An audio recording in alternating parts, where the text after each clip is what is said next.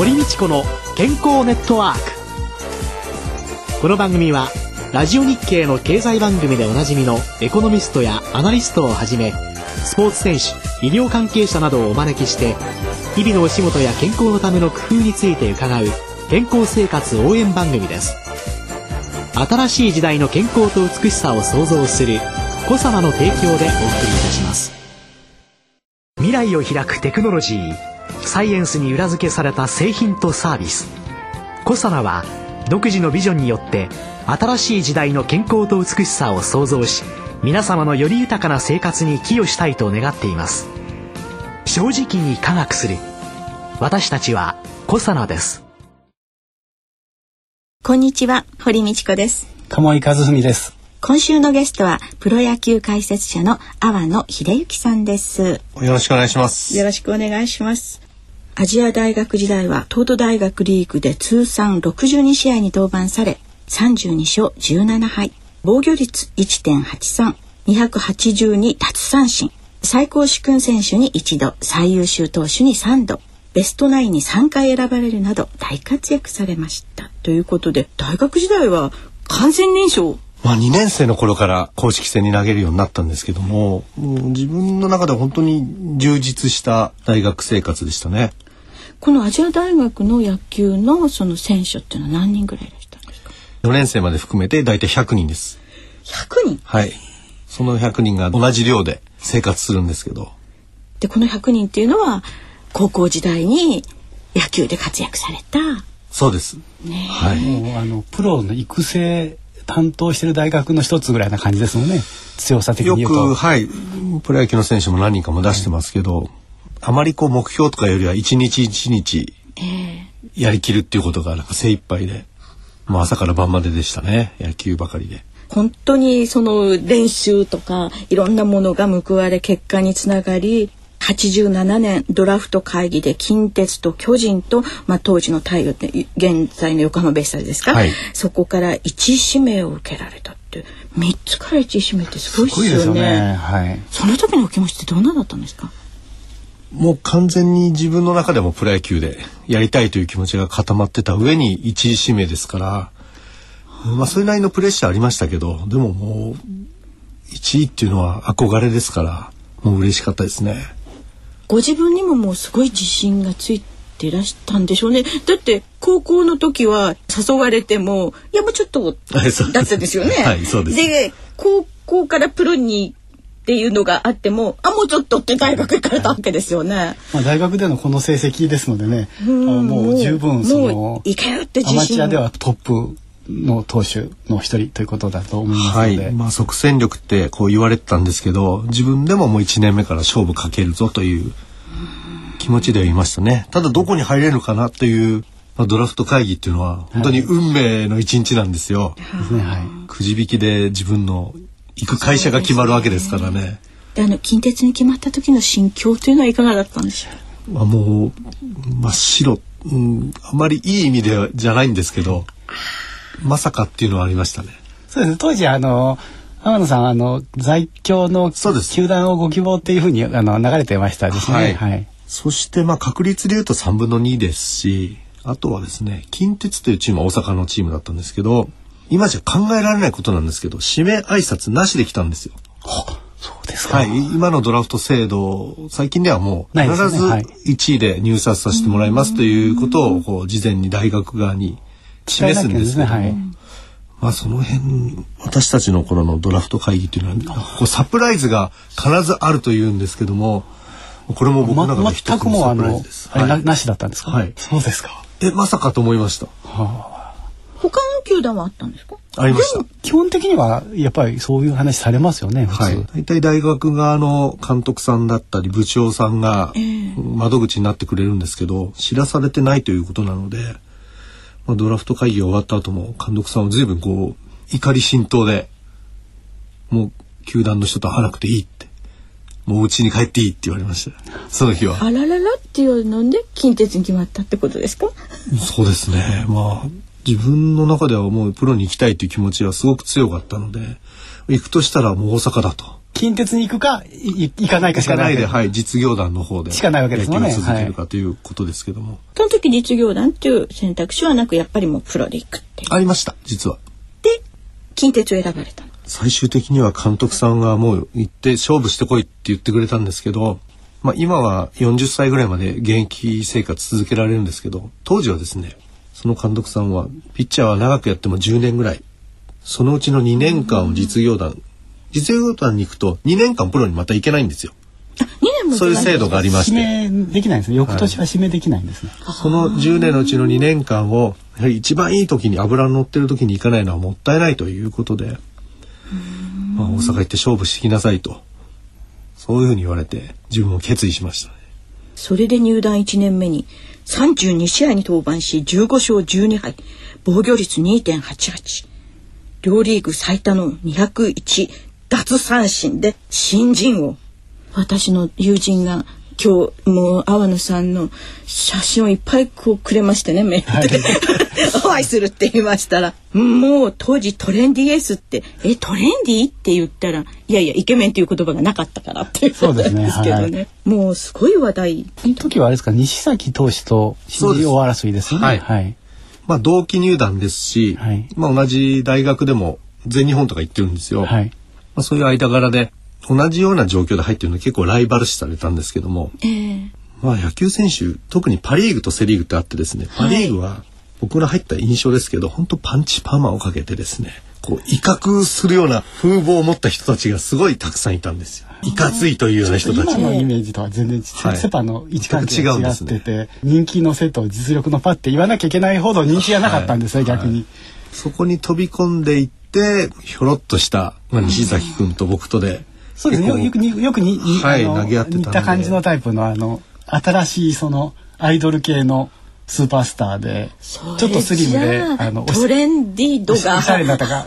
注目され二人だっるたんですね。はい。はずですね。当時テレビ界では石田純一さんがええこうドラマにたくさん出ててですね、ええトレンディードラマっていう言葉がも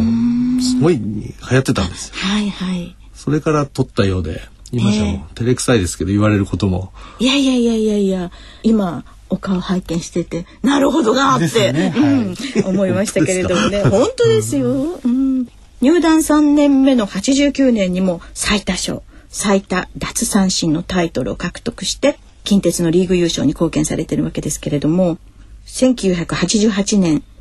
10.19という10月19日のはいダブルヘッダーの両方に勝て有藤監督の講義ですね優勝の時っていうので私これだけ覚えてるんですけどあのニュースステーションでですね 倉弘さんがですねいきなりですね川崎球場は大変なことになっておりますって言って野球のあれに変わってしまったっていうねその時には残念ながらええ。この時牽制でそうです揉めたんですよね。はい、それから講義が始まってというのがあったんです10分ぐらいの長い講義で引き,、ええ。引き分け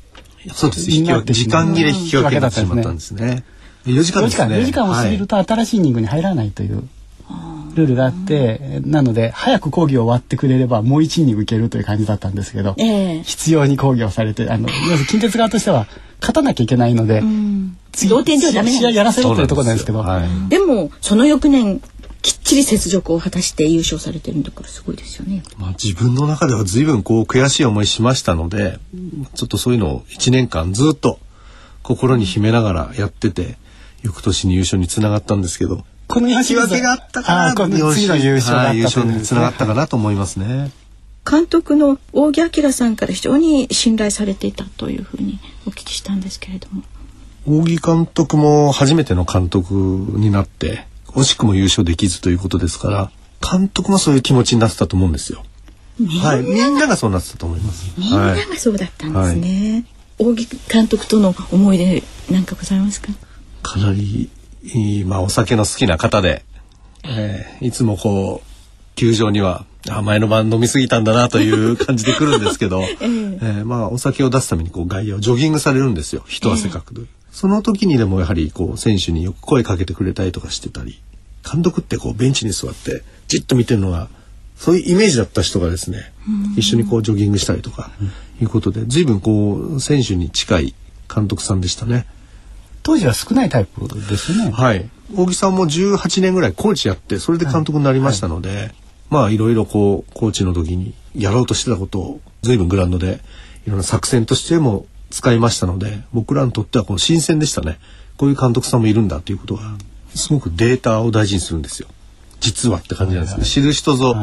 ねえって感じだと思うんですけど。豪快、はい、豪快な感じの方ですよね、はい。で必ずやはり結果を出しやすい状況にその選手を起用するっていうのが、はい、得意なピッチャーに対して代打を出したりとか、えー、ですからやはりいろんな選手を使うっていうのが大木監督の作戦になってしまうんですけどたくさんもっと試合出たい人は多少不満を言ってる時期もあったんですけどね。でもこうみんなこう活躍して優勝したりとかしてますので大木監督への信頼度って高かったと思います選手から。そうすると大木監督っていうのはそのデータが全部こう頭に入っててみんなそうなんですかね？プロっていうのは。おそらくあの入ってますね。いつの試合のあのバッターに打たれた球とかっていうとどうだという話を皆さんされますので、そんな感じですよね。覚えてますね。はい。打たれた球は何を投げた時だったとか。はい。はい、記憶力が良くないと務まりませんね。本当に。そうですよね。はい。では来週は横浜ベイスターズのトレードと日本一について伺います。今週のゲストはプロ野球解説者の阿波野秀幸さんでした。来週もどうぞよろしくお願いします。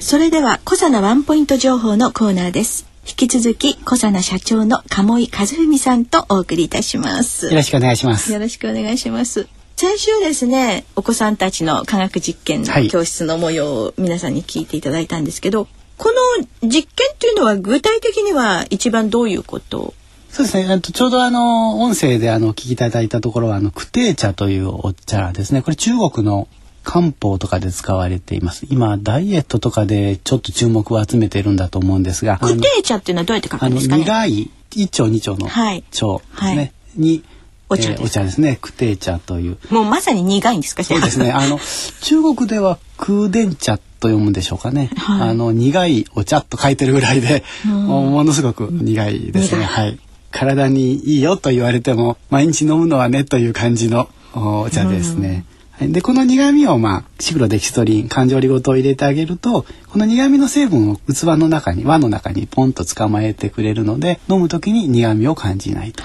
で子供たちが、えー、苦くないっていうところだけが流れたんですけど本当はあのえー、あの前にめちゃめちゃ苦いというのをやってもらっているので。苦い苦いって騒いでるところがあったんですね。はい、はい実はもうこの技術はいろんなところで使われていましてカテキンのマスキングなんかにもカテキンも同じようにやっぱり苦いですから。ああ、あのお茶の渋みというか、はい、苦みというか、はい、のマスキングにも使われていますし、ね、はい。最初にやったのはこの実験ですね。非常にあの分かりやすくて。大人の方を相手にやってもあの皆さん一様に驚かれてですね。なんとなくすごいぞというのはご理解いただけるそのすごい苦いクテー茶っていうのを飲んで苦いよと。でそこに感情折りごとを入れてね本当にあの耳かき一杯ほどちょんと入れるだけで、はい、あの瞬時に苦味が消えてしまうでくるくると混ぜ、はい、瞬時に消える、はい、それはもう手品みたいでしょうね子供にとっては。今回はあの小学生低学年だったんですけれども例えば大人の方にやってもじゃあこんなものはできるあんなものできるといっぱいこうお話をいただきますね。まあできるものできないものっていうのは相性であるんですけれども、えー、はい昔からね良薬は口に逃がしなんて言いますけれども、はい、その苦い薬っていうのも山のようにあるわけで。そうですね。それが苦いから効いているではなくて効いてる成分がたまたま苦いわけですから、うん、苦くなく飲めても効くのは効くわけですよね、うん、ですからそこだけこううまくやってあげるともっとあの、楽に取れるものあります。苦味そして香り匂いそんなものを閉じ込め封じ込めてしまって感じなくさせる体が取ってから成分が離れてあげれば有効性は変わらないですので、えー、要はオブラートで包んでいるのと同じようなことを感情りごとがやっちゃうと。ミクロのオブラートということになるんでしょうか。小佐奈ワンポイント情報のコーナーでした。堀道子の健康ネットワークお相手は堀道子と玉井和文でした。それでは皆さんごきげんようさようなら。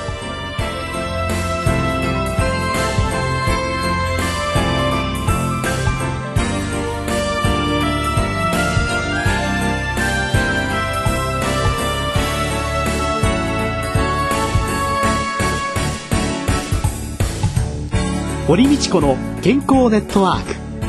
健康と美容についてもっと詳しく知りたい方は是非コサナのサイトへ。検索で「コサナ」カタカナで「コサナ」と入力してください。この番組は新しい時代の健康と美しさを創造するコサナの提供でお送りいたしました。